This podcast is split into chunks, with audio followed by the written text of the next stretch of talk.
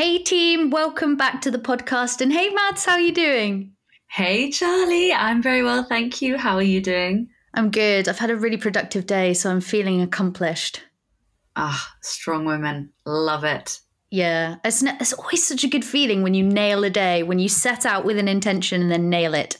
Yeah, uh, my Sunday was spent grant writing. Um, I feel like I kind of nailed it, but also I felt like my soul was partially sucked out. I mean, that I'm sure a lot of people who are listening to this podcast have had that experience of grant writing, and it literally is sometimes soul destroying. So I am completely with you, Mads. That yeah, I can imagine today was a pretty intense day, but yeah. we are going to be talking about something that we both love: coral Very reefs. Much. That is the topic of today's episode, and we got to speak to a really really wonderful guest. But before we go down that road, Mads, when was the last time you dived on a coral reef? Because I know you're mad about them. mad, Mad's mad. Mad's mad about coral reefs. Um, gosh, the last time that I dived on a coral reef, gosh, it would have been pre-COVID. Um, mm. It would have been actually it would have been 2020 January. Um, I think just after New Year in Ningaloo in in Australia. Oh, I Very, never made it to Ningaloo, but I have, yeah, that's yet, up there. Yet, it's an absolutely stunning reef. It's a subtropical reef, and um, it's got really, really high coral cover. Mm. Um, very interesting, actually, in the context of today's podcast as well, because we'll be talking about uh, places in the world that are perhaps a little bit more resilient to climate change. This is coral reefs we're talking about. So Ningaloo is a really interesting place because it's a subtropical reef. The water's a lot cooler there, and mm. consequently, the the reef is in absolutely banging condition. I love that. I've never heard a coral reef referred to as banging, but you've done it and it's now going to stick. it's now on record. Um, what about you, Charlie? When was the last time that you were out in the tropics? Well, on a coral reef. Oh, too long ago. It was uh, August 2019, and it was my last day of field work after completing a glorious year working as a research assistant at KAUST. And we dived a reef called Shark Reef, which sadly has been fished out, so there aren't any sharks, but used to be a great place mm. for seeing them.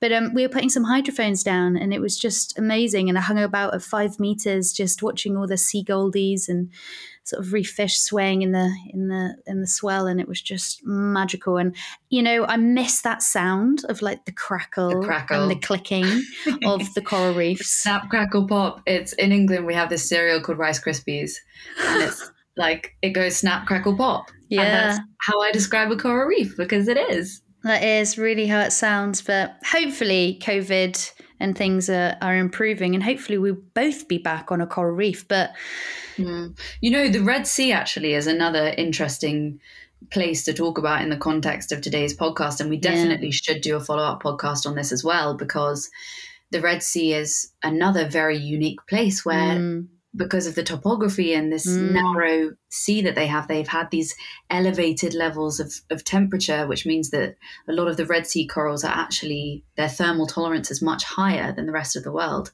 Yeah, so we're kind of uh, getting a, a bit of a, well, basically testing to see what corals do under such extreme temperatures and you're right and i think it could get up to like 40 degrees. I definitely dived there in in water that was at 36 and it was like being in a mm. bath.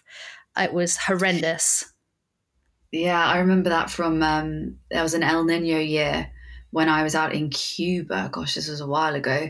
And I remember jumping from the air into the sea and the sea being warmer than the air. And it was like a bath. It, you got yeah. in and it was warm and it was really disconcerting. Yeah, it's not the one when it's like 40 degrees out of the water and then you get in the water to cool off and then you don't cool off at all and you're basically just swimming around in your own sweat and you're like, what am I going to do with my life? yeah. Oh, gosh. And I mean, in the Caribbean as well, when I mean, uh, the state of the reef in Cuba wasn't fantastic mm. um, already, and the few remaining coral corals that were there, I uh, didn't feel like the bath temperature water was perhaps the best the best no, thing for it. No, but this podcast is kind of a silver lining. It's it's it's telling a new narrative, or not a new narrative. Well, yeah, kind of a new narrative actually, and a different hmm. story. Mm. Because I think quite often we think that the ocean is impacted all the same, but as we'll find out, not all areas of the ocean are impacted the same. And not all corals will be affected the same by climate change. So, should we dive right in? Let's do this. Welcome to the Women in Ocean Science podcast, hosted by me, Charlie Young, and me, Mad St. Clair. We're two marine biologists on a quest to elevate the voices of our fellow female scientists. Each week, we'll be diving into a new and exciting piece of research authored by a leading woman in marine science. From fisheries biologists to chemical oceanographers to PhD students and researching mamas. We'll be hearing from the pioneering female researchers of today to put a new spin on scientific publications. And smash down some gender stereotypes in the process. So tune in every Monday for a podcast that champions the research of lady scientists and shines a positive light on the work being done to protect the ocean. Will there be a safe haven for corals in a changing sea? Today on the podcast, we are joined by Amber, a second year PhD student at the University of Edinburgh. Amber's research investigates how marine protected areas can be used as a tool to address the impacts of climate change on coral reefs and coastal communities. Amber's research is truly interdisciplinary, combining marine ecology, climate science, and social research. Though she currently has two more lead author papers in the works, today we'll be discussing Amber's first lead author paper, which was published back in 2020, about the potential for corals located on remote islands in the eastern tropical Pacific to be likely to survive climate change. Amber, welcome to the podcast. We are stoked to have you on today. How are you doing?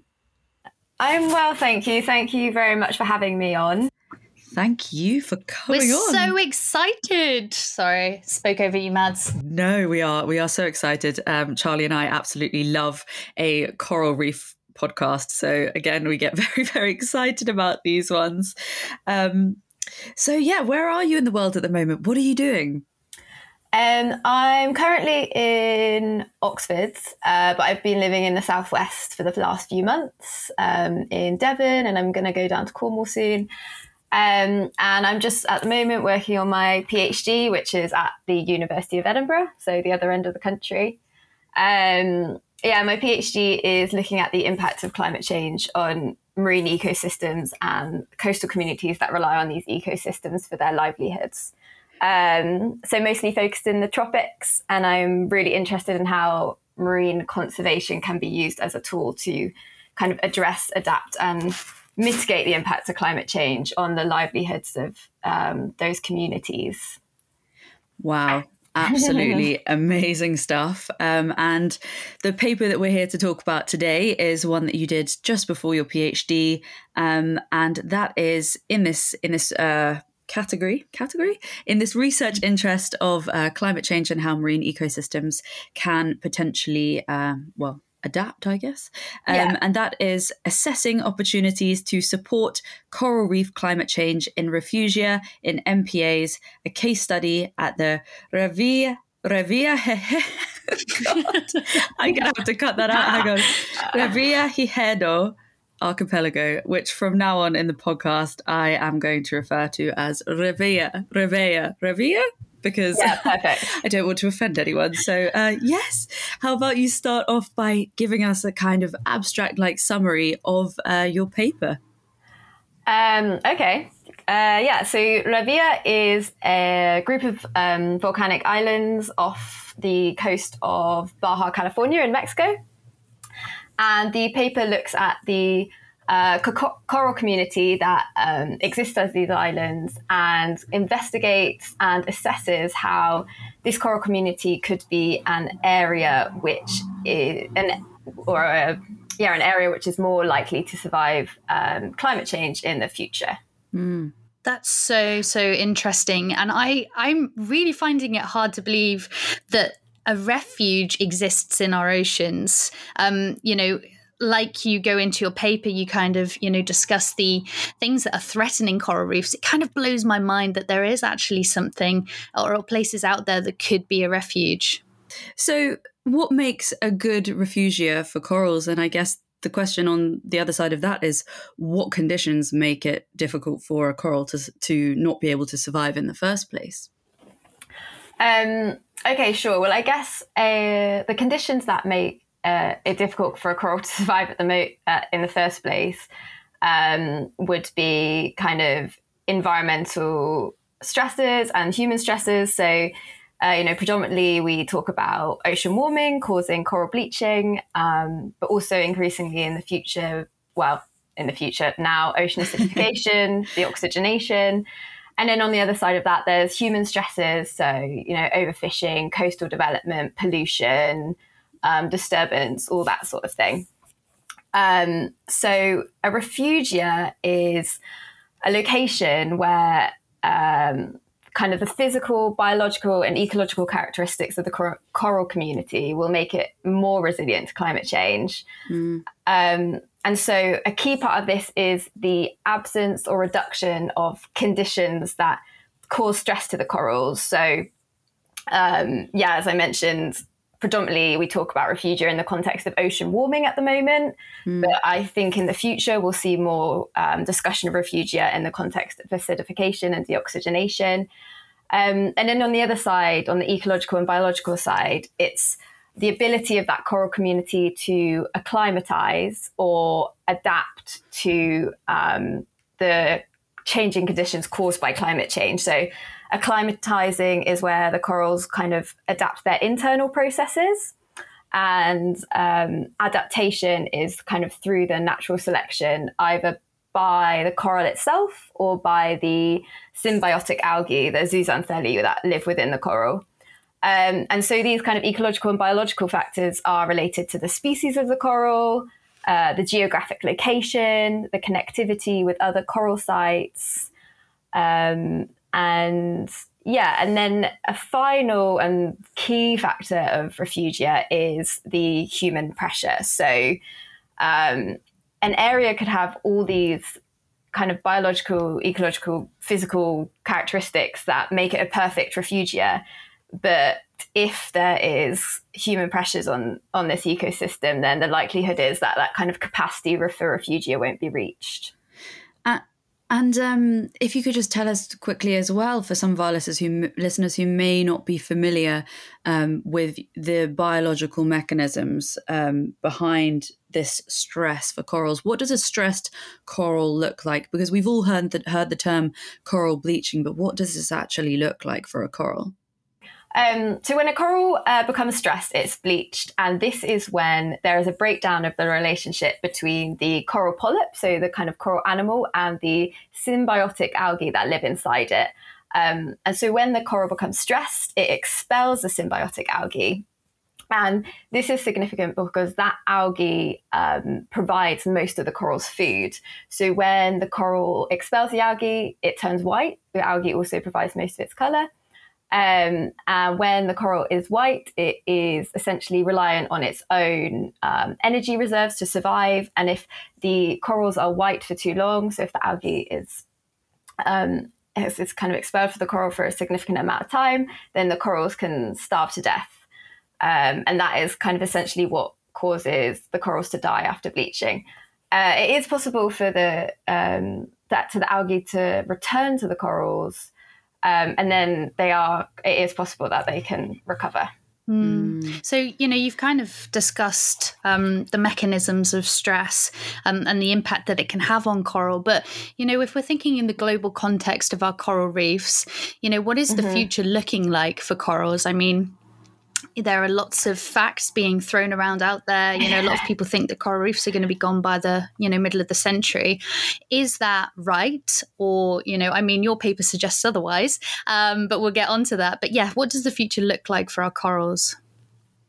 Sure. Um, yeah, so there is lots of kind of facts and figures thrown around about like what corals are going to look like in 2050. And I think um, the fact of the matter is, it corals are going to coral reefs are going to look very different mm. in 2050, but I don't think they're going to completely going to disappear. I think what's going to happen is that the species that are more resilient to these stresses, the species that are resilient to bleaching, they are going to survive and proliferate potentially, while the species that are more susceptible to bleaching are the ones that are going to potentially die off. So I think the diversity of corals going, is going to um, decrease around the world, but I don't think coral reefs are going to completely disappear. Mm. And um, in terms of refugia, now this is something that the idea has been around for a while, um, but there aren't there isn't there aren't actually that many papers identifying different locations for coral reefs across the world, um, and this this location that you've identified in particular is incredibly interesting because anyone listening from the dive community knows um, Revilla or Socorro, as as lots of us know it, to be this incredible place where you can go and see um, loads and loads of different elasmobranch species. You have um, it's an aggregation site for giant manta rays. Um, it's a very important breeding site for several species of shark. Um, you can even see humpback whales there as well. Um, and you know it's very famous amongst divers as having these very strong currents as well. So um, let's come on now to why it could potentially be um, a site of refugia. What are the reasons that you have identified that make this a good potential site for um, coral refugia? Um, okay, sure. Yeah, there's there's kind of a whole range of um, kind of characteristics. I'll, I'll, go almost from like big scale to small scale. Brilliant. Yeah. Um, so kind of yeah, at a, at a regional at a regional scale, corals um, in the eastern tropical Pacific. They are kind of in, of interest of studies of uh, coral refugia because they're existing at kind of quite they're existing in very dynamic and sometimes quite extreme conditions, which traditionally corals are not thought of surviving in those conditions. Corals are, you know, you imagine a coral reef, you imagine kind of crystal clear turquoise waters, sta- stable temperatures. Mm-hmm. But just how we like it. yeah. yeah. um, but the corals in that are located in the eastern tropical Pacific, they are often surviving in turbid waters. They obviously have they o- often have um, kind of big uh, seasonal temperature variability, and um, they also have big interannual variability. So um, the El Nino Southern Oscillation, which is a climate phenomenon. Phenomena. I have that every time with that word. And was it phenomena? Phenomena. um, which every kind of well three to seven years causes um, uh, ocean warming in the eastern tropical Pacific. Um, corals have severely uh, severely impacted by this, as in kind of corals in the Galapagos, whole reefs disappeared because the um, warm temperatures caused by, caused by El Nino, El Nino because it caused the corals to bleach and die, basically. Um, so yeah, at a regional scale, we started by looking at the impact of El Nino on Revilla.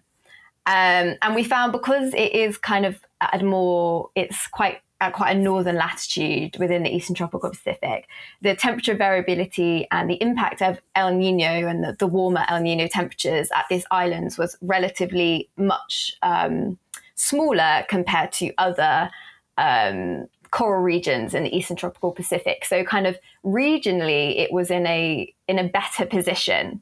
Um, and this is important for cli- in the context of climate change because um, El Nino it's it's it's it's not entirely known the impact of climate change on El Nino, but definitely it's um, one of one of the discussions is that El Ninos are going to become stronger. So the mm. kind of anomalous warm temperatures are going to come larger, which um, is kind of causes more, more severe stress to the corals. And they might also occur, occur more frequently, which means that the corals have less chance to recover between each El Nino event. And in terms of in terms of this temperature difference that we were seeing between um, this archipelago and the you know the rest of the same but slightly more southern area, it was sure. it was quite a big difference in your paper. It was two point was it two point four degrees versus six degrees? Yeah, yeah. Which is which is uh, you know for when you look at these El Nino events that happen across the world and you see this instance of temperature uh, this temperature change from the baseline well average baseline to you know these anomalies that we see that come with El Nino to see only 2.4 I was really really shocked that's a very low number especially compared to that 6 degree increase uh, in the rest of the region which is something you know those kind of temperature anom- anomalies we have seen across the world um, and obviously that coincides with a lot of coral bleaching so that's a that's a that's a big jump Yeah. Yeah, sure. And um, yeah, and it means that uh, during periods of, of um, El Nino, the there has been kind of observed observa- there has been observations of bleaching at the islands, but uh, the bleaching wasn't severe enough to kind of cause the cause the corals to eventually die. So um, the corals that have been bleached, they've been seen to recover, and there's kind of not much evidence that of the the El Nino events causing kind of high amounts of mortality within the coral community. and what's the coral cover like um, at at this archipelago anyway Yeah, so um, it's not it's it's not again. It's not your typical kind of uh, cor- uh, coral reef, high percentage cover, um, lots of different you know lots of different species. It's um, there's certain areas within the islands that that kind of reef a reef has formed, um, but all but kind of also throughout there's lots of kind of individual coral colonies that are growing off the volcanic rocks. So underneath the islands, when you're diving, the um, bathymetry is kind of very complex. There's lots of kind of lava fingers um, from like the uh, one of the islands. Like the last eruption was in it's volcanic. What the last eruption was in 1952. So um, there's coral kind of growing off the lava fingers that formed from that eruption, and in the other islands, it's kind of yeah, there's lots of rocks jutting out um, from the from the seafloor up to near the surface, and kind of on top of those rocks and on the edges of those rocks where the um, corals are growing, but often in single colonies rather than rather than reef frameworks, and then when you go into the more protected bays, that's where you'll see the kind of higher coral cover. Um, yeah, and so it's one of the most diverse coral communities within the Eastern Tropical Pacific, but there's only 26 species. Do you know what, that was going to be my next question? How, how many species uh, were are there? And twenty six, yeah, twenty six is uh, not the most, but that's still fairly diverse. Yeah, so so for, for the Eastern Tropical Pacific, 26 species is pretty high. Um, but compared to you know area the Great Barrier Reef areas in the in the Western Pacific, where you'll see like hundreds of species of corals on a reef. Yeah, and in terms of um, kind of the interactions between this very charismatic megafauna that we see at this, um, I keep calling it the archipelago because I'm very afraid to pronounce the word um, Revia. Um, in terms of the very yeah, these, this very charismatic matic megafauna that, that brings divers and biologists there. Do we know, um, you know, has there been much study done on the interactions between you know, the health of the reef or the presence of the reef and this marine life?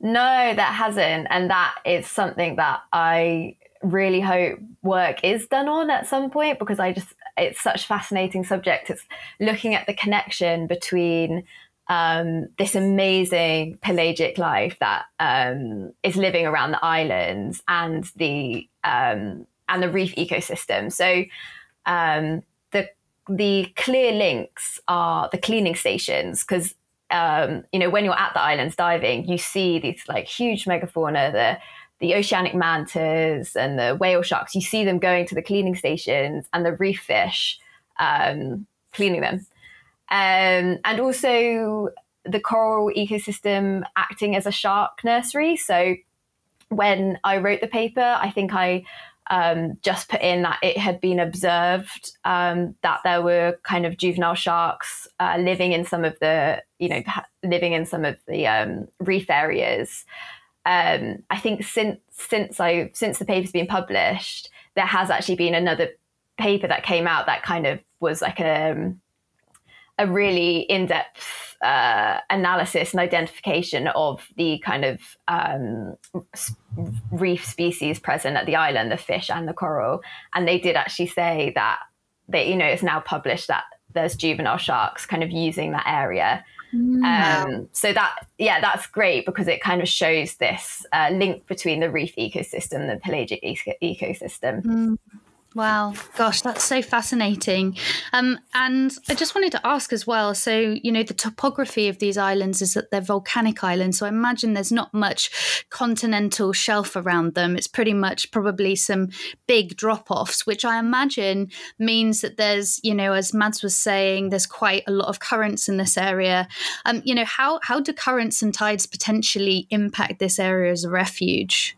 Uh, sure. Yeah. So. Um when when you are diving, it's kind of there's often areas where you won't be able to see the bottom. It's just a, like a really wow. big drop off. Uh, it's, it's, kind of like oh, diving. I love it. It's kind of yeah. like diving in the blue. Um, and that so yeah so that kind of moves on i started at the regional scale and yeah. and the, mm. talking about the currents and the processes that kind of goes down to um, a slightly more local scale um, where one of the kind of main findings and the main reasons that um, we thought this area could be refugia is because we found these high frequency temp- this high frequency temperature variability mm. and this is um, linked to the very stratified water column so the in the eastern tropical pacific there is a very um, clear line between the warm surface waters and the cooler um,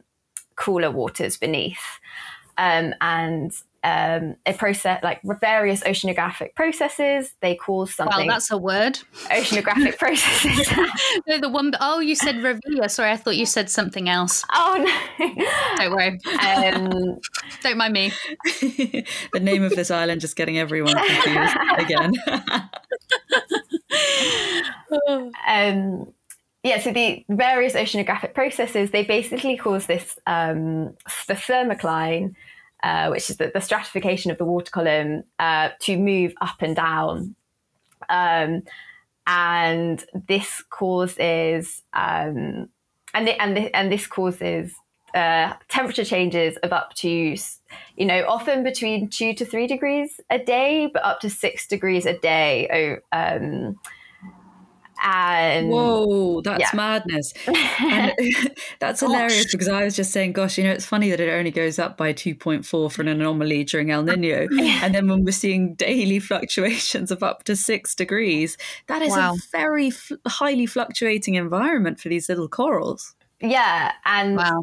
and that that but that link that you just made maddie that's that's kind of perfect that's what we kind of thought for the paper because if these corals are surviving in daily temperature fluctuations of up to six degrees to de- mm. per day, it probably kind of gives some explanation as to why they are kind of quite fine with the um, temperature changes caused by the El Nino mm. 7 oscillation. Mm. Um, and so, yeah, since the paper's come out and, and before the paper came out, there was, a, there was a couple of other studies, but increasingly there's um, really fascinating studies that show that um, corals that exist in areas where there's high frequency temperature variability. So when I'm saying high frequency, I'm talking like over a daily or t- tidal time scale. Mm. Um, they these corals that are kind of surviving in these conditions are um, are more resilient to bleaching. Um, and there, there was one paper that study that I talk that I kind of cite quite a lot in the paper that showed that these high frequency um, temperature variability is actually like the best predictor of bleaching around the world. Um, wow. Yeah, so that was really exciting when we found because we, although it was these kind of the temperature vari- variations, it was known that they were um, happening at these islands because like various mm. other scientists that were looking at more of the megafauna, they had temperature loggers there. They were they were they'd been recording the temperature so that they were aware that they were there it never been thought about in the context of the coral community and what these temperature variations actually would kind of mean for corals, uh, which you know are often not thought to be able to survive in the in those kind of conditions. it's so interesting and i mean you know we've we've really spoken about all of these different things these potential factors that could make this area a refuge but you know that just that just makes me think wow you had a lot of data to sift through. So i want to um, i want to dive into the methods because of course you know it's been um, a difficult year. I know that you started this during your masters and you've kind of been working on it and from reading the paper you really did collect a suite of data both in situ and also remote. So if you could talk to us a little bit about how you went about analyzing and sort of i guess answering that question about whether Revilla is in fact a refuge. Yeah, sure. So um, it it kind it kind of came about in a, quite a roundabout way. So as you mentioned, it started as my as my master's dissertation, and it um, started with uh, me working with an organisation called the Pew Charitable Trusts, and mm-hmm. they were campaigning for uh, Revilla to be made a um, large scale marine protected area. Mm. And I was working with, I know, I think he might be a friend of Women in Ocean Science, Max Bello. I saw Max as a co author on this paper and I was like, Max. we love Max. Max is great. Max is brilliant, yeah. Um, yeah, so it was amazing to work with him. And he kind of, we we were in touch and he basically kind of came to me and said, um, or he came to University of Edinburgh and said he didn't come to me personally at, at that point. I have to say, I have to say that. Yeah, he sought you out. yeah, I was. Um, yeah, I was very lucky to get to get involved. But he came to University of Edinburgh and said. Uh, he, he'd been working with them before. Um, not much is known about the corals at these islands. Like, do you have a, someone that can just basically do a, a review of what's known? Mm. Um, so, so that's really what my master's dissertation was. It was just bringing together um, all the information that was known about the coral ecosystem, which I quickly learned after agreeing to do the project was not much. Classic. Um, and so, yeah, the previous kind of work on it had been done mm, some in the 1990s, and I think like very kind of uh, oh, I think a paper came out like early 2000s as well, but that was really just like taxonomic identification of mm. what was present at the islands. That's how we know that there's 26 species, and we know that there's um, lots of endemic species there, so species that only exist there. Wow. Um, but yeah, there wasn't much work done, and, and the reason for that is because the islands are so remote, and as you mentioned, like the current the currents are pretty crazy, so often that coral corals are growing in areas where like it's kind of impossible to dive. Like you just you just kind of get ripped up on the reef or, or bashed into mm. the rocks, mm. kind of thing. Um, yeah, yeah, I, I definitely learned the hard way. Um, Bless you. so, um, yeah, so that that's kind of what the master taught. So I, I quickly realised there wasn't no, much known about the the actual corals. So I thought, okay, well, I'll look at the conditions that the corals are existing in. Mm. Um, yeah, and that's where. So I use kind of satellite data to look at the regional. Um, to look at the to look at the regional oceanographic conditions. I then mm-hmm. worked with an organization in Mexico called uh, Pelagios Kakunjá, and they help. Yeah, I know a few people who have done you know their PhD through them. Yeah, I, I, know. I think I know them too. So. and here we are again, finding that this is a very small world. yep, this comes up every podcast. yeah, um, and so yeah, they very kindly they were the ones that first provided me with like temperature logger data, so temperature data that had been um, from data loggers that had been at the islands for a few months. Um, yeah, and then so once I kind of had that data, really, oh, I also spoke to lots of scientists that had worked at the islands. So, as I mentioned, there wasn't um, there wasn't uh, much published data, but like coming at this from no previous knowledge, I needed to kind of I felt I needed to speak to people to get like more context and more insights. And yeah. through mm-hmm. speaking to people, it was it was great because I was able to. Uh, so, for example, there's scientists that visit the islands every year, uh, to do research on the sharks but they mm. also you know see if the corals are bleached so by speaking to them i'd kind of be able to i kind of was be able to i was able to paint a picture of yeah. um, when the corals had been bleached if there'd been much mortality um, you know that kind of thing so yeah it was a whole it was a whole range of methods and then for the um, for the kind of eventual paper we did some like time series analysis that was um, done by some of the uh, a couple of the co-authors, mm-hmm. um, and some more kind of in-depth analysis, um, just to kind of look at the mechanisms behind those temperature changes, and um, yeah, all, all things like that. Wow, it sounds like you had a, a very interesting process putting this all together, a very mm. diverse range of methods, and um, it really is a fantastic paper to read as well because you um, you do get to read a little bit of a literature review. You've got some remotely sensed data, and of course you do have this new in situ data as well. So it's really it's really great to see it all brought together like this. So um, let's let's move on to you know some of the discussion and, and the wider context now. Um, so if this place is a refuge, as we as we can see that it might be in this paper, um, do you know how many other refuges like this exist around the world for coral reefs that have been identified at the moment? Um, I definitely can't put a, a number on it. Um, mm.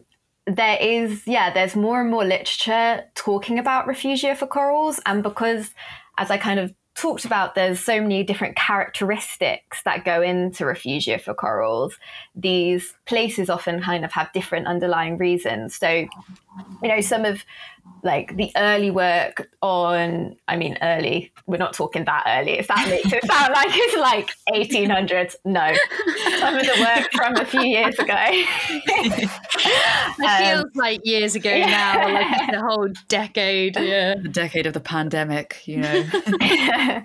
Um, some of the so work uh, previous to this paper on like in um, the internal waves and those high frequency temperature variations that was based mm. in places like Thailand.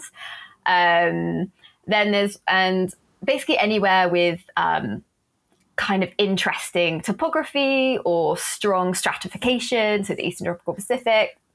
Um, but also looking at high and low latitude reefs. So these high and low latitude reefs are often existing in these quite dynamic environments. Mm. Again, um, kind of suggests that these corals might be more adapted to stress, more more able to deal with the impacts of climate change. Uh, I know there was a recent paper that came out which talks about um, climate refuge, a potential climate refugia in um, around the Mozambique coast, and I think Mozambique oh. Channel. And oh, cool.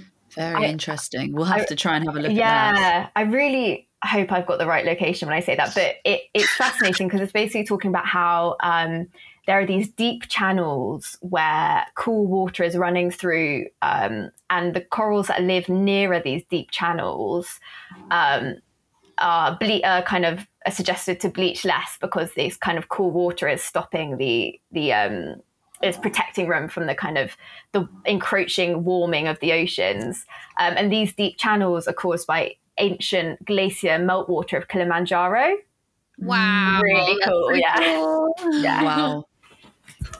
Wow. I love that. Yeah. It's I feel like we're only just kind of, you know, um at the tip of the iceberg. Is that the saying? I'm really bad at sayings. But anyway, let's skim over that. I really feel like we're just starting to kind of understand the intricacies of, you know, our ocean and that it's not as black and white as you say, that, you know, we can go, oh, there's a refuge, there's a refuge, there's a refuge. Like it's very much site specific, you know, lots of different factors um, that impact or that contribute to an area being a refuge. But my question yeah. is, you know, as you've mentioned, conditions are constantly changing. If we look at like what's happened, even in the you know the last couple of centuries, just you know the onset of climate change and how things are just you know by the end of the century, if you know we continue as business as usual, things are you know going to be a lot hotter, um, and there's going to be a lot more CO two in our atmosphere. So, how long do you think these refuges are likely to exist for? You know,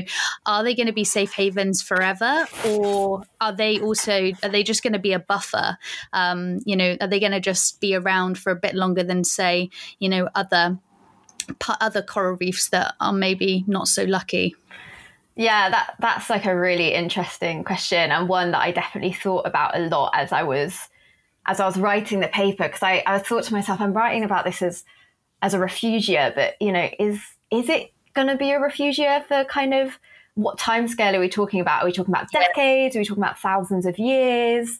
Um, and I think it's, I think these refugia, I mean, when we talk about refugia, it's going to be, we're talking about almost in maybe gen t- time scale of generations because wow. I guess you know in the in the in the in the cl- future climate of a thousand thousands of years, we're I guess we're not so sure, or maybe we are sure. but um, I think these areas, like I said, are going to be areas which re- hopefully retain their diversity. So mm. as I mm. meant, yeah, as I kind of said before, the areas that are going to be really impacted by climate change, there might still be some um, evidence of a coral reef there, but it's going to look very different because only the um, species that are uh, resilient to to yeah. ocean warming, ocean acidification are going to survive. Whereas hopefully these refugia areas might be more likely to retain their diversity for a longer period of time. Mm. Um, what that timescale is, I don't know. It also depends on you know human action on climate change and whether we reduce our climate hmm. emissions, which which unfortunately so many coral papers have to come back to. It's yeah. kind of like, are we gonna are we gonna um, reduce our carbon emissions to halt global climate change? Yeah. And actually, just jumping on the back of that, um, I had another question, which I probably should have mentioned earlier. But um, so the way that Socorro is, it, it's very, as you said, removed from other anthropogenic stresses at the moment. Um, it's only dived upon a certain number of months of the year. Um, is that a characteristic that we would like to see kind of across any potential refugia across the world? For example, if we do identify a location that you know could be like Socorro, a potential refugia, should we then be thinking about how can we better protect this area to minimize other anthropogenic stresses? Yeah, yeah, absolutely. Um, because an area can have all the characteristics of a refugia, but if there is um, human stresses on that ecosystem, then it's unlikely to be able to kind of meet that potential of refugia because, um, yeah, because I guess the, the human stresses will override that things like overfishing, coastal development. So yeah. Was in this. It was nice because it kind of was a bit of a positive paper at the end because it was already in a position when the paper came out that the marine protected area had been created. So there is no um, fishing pressure um, at Revilla. It's um, the MPA is about 150,000 square kilometers. Um, and there's wow. very little anthropogenic impact. Yeah. Um, and so this area is kind of protected. Um, but it, yeah, and so the kind of one of the final points of discussion in the paper is if we use a similar technique that I used here in in other areas of the world, then perhaps we can identify areas where it is like important to focus our resources for conservation because those are the mm. areas that are more likely to survive in the future. Whereas um, in kind of I guess the alternative is a less focus um, less focused kind of management strategy, management and protection plan where we are trying to save coral reefs that kind of don't have much chance of of surviving mm. those future conditions. It, mm. Honestly, I think it's so interesting um, to look at it like this in terms of management as well, because so often around the world we see a whole bunch of money go into, um, you know, restoring reefs that yeah. um, yes. will most likely you know, bleach again the next time an El Nino rips through Exactly, there and raises yeah. the temperature. And I mean, we're talking about a lot, a lot of money. And um, Yeah. Charlie and I had a chat about this the other day in the context of citizen science as well. You know, a lot of tourists are paying to come and do reef restoration. A lot of hotels will offer it to get people to come and restore their reefs as something you can do as an activity. And then you have a bunch of conservation projects who are very well funded to Yeah. go out and to take coral off of other coral colonies and put them back in the sea on a frame in an attempt to grow them again and increase habitat and increase all these structures. And you know it's a great idea. But for me as a marine biologist who you know works with coral reefs my thoughts have always been why are we putting so much money and effort into this? Don't get me wrong it's still a good thing to do. But when you know especially after reading your paper when we are identifying locations where there is potential for resilience for corals. Is this not where we should be focusing our restoration and management efforts especially with the funding as well?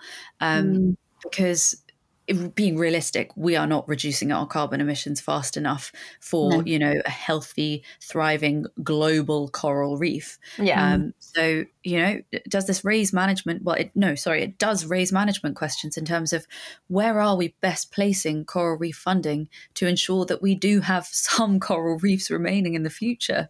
Yeah, yeah, exactly. And and like from my knowledge, I definitely when I wrote the paper, but I think still now there's not been an example of a management plan considering refugia.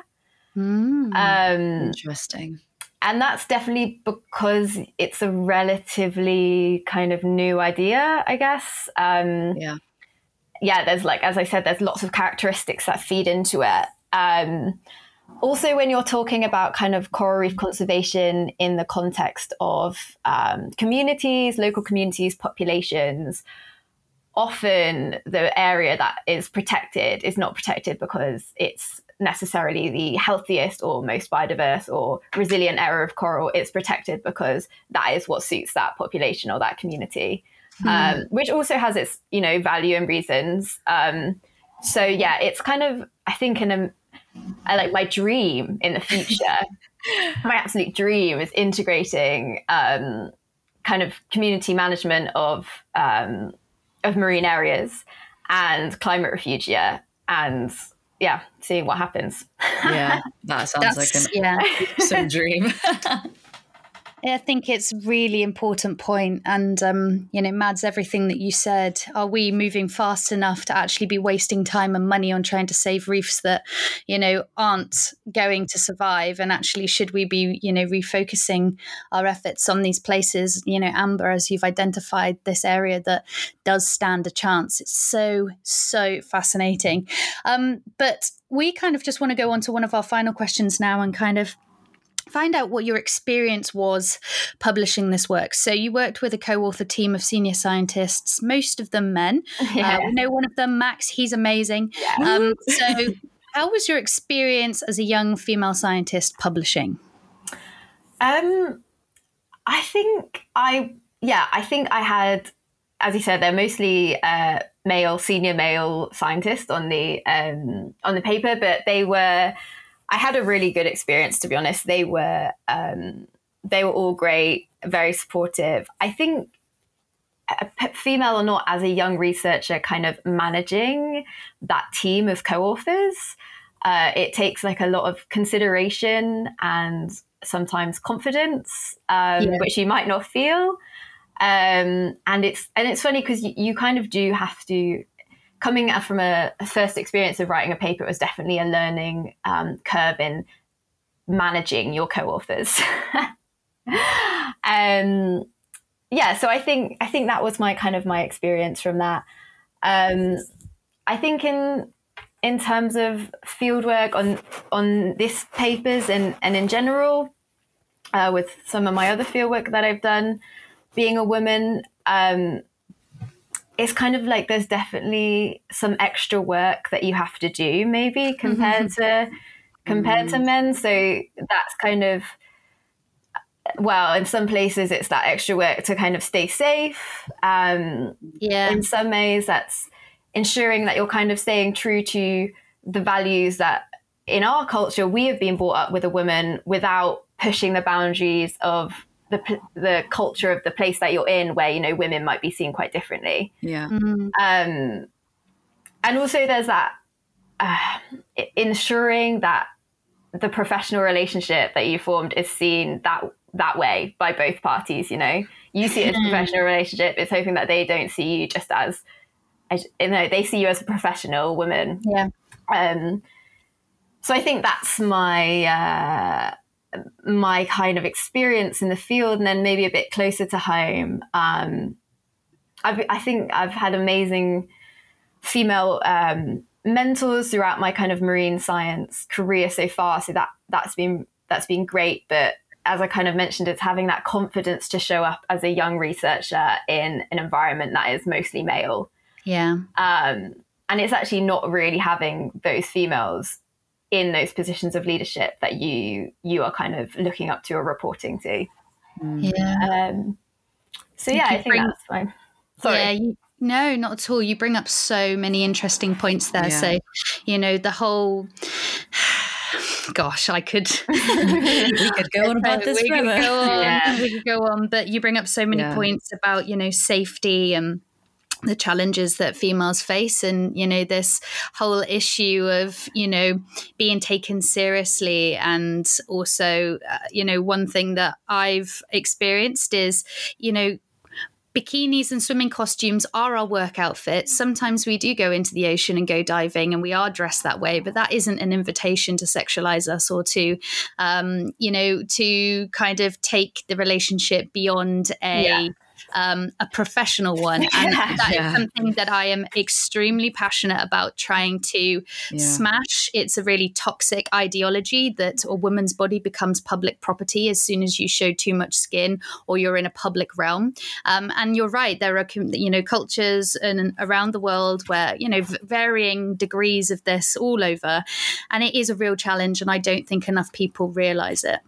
yeah.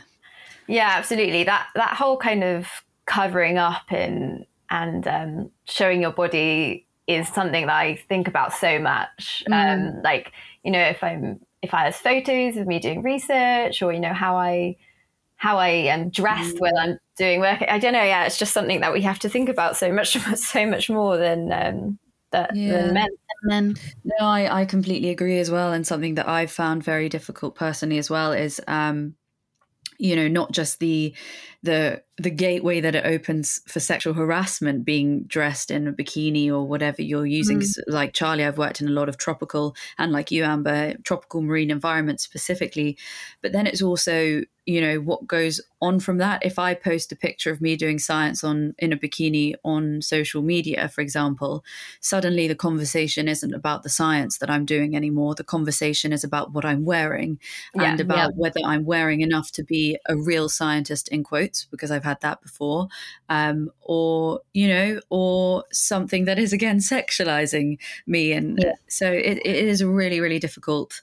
Um, it is a really, really difficult thing that women face, especially in tropical marine science specifically, um, but but right across the board because you know this kind of thing even happens when women wear a dress to work or some lipstick or a pair of heels, and suddenly you're not a scientist anymore; you're an object to be sexualized. Yeah. absolutely, absolutely. But um, yeah, kind of moving away from this now because we could go down the rabbit hole. Um, it's always great for us to hear about um, your experience in um, as a woman in science. So thank you for sharing that with us. Um, but just quickly before we finish up, because we're almost at time now. Um, going on from this, uh, what, what are you up to? Tell us a little bit about your PhD. Um, yeah, so I uh, this paper kind of came out just as I was starting my PhD. Um, and so my PhD, I, I, I said it at the beginning, but I'll, I'll say it again. It's looking at um, the impact of climate change on um, marine ecosystems and coastal communities, uh, particularly in the tropics. And I'm really interested how um, marine conservation can be used as a tool to um, address and adapt and help mitigate the impact of climate change on the livelihoods of these communities, which are often reliant on uh, marine ecosystems for both their food and their income. Um, so my PhD is working with an amazing organisation um, called Blue Ventures. I think you probably know. No. yeah. Charlie works for Blue Ventures. Yeah, I saw recently. So anyway, Well, how about that? well, Small world again. Sorry. Um, no, it's great. It's great. so, um, yeah. So, I'm what I'm doing is I've kind of moved more. As I started my PhD, I I thought a lot about the kind of kind of marine scientist and coral, particularly kind of within the coral reef sphere. What sign kind of scientist I wanted to be, and I realized that there's like a real gap in coral reef science of talking about like the human dimensions and the reliance that um, kind of millions of people around the world have on healthy corals for their livelihoods. Um, so I moved into the sphere of social, social ecological research. So this uh, is like a really interdisciplinary um, area where you often use ecological um, data, social data. I'm also using climate data, and it looks at marine ecosystems and human societies as kind of complex systems where um, the yeah human societies are kind of really reliant on ecosystems for um, crucial services, and so when you're thinking about kind of the the impact of climate change on or the the various impacts of um, uh, on currently occurring on marine ecosystems, you're also thinking about like the human dimensions and the, the effect that the, it is going to have on the communities. That is super interesting. And Amber, we must put you in touch with another podcast guest of ours who kind of looks at the social science side of um, marine science, who was Yeah. looking out at um, out in Wakatobi.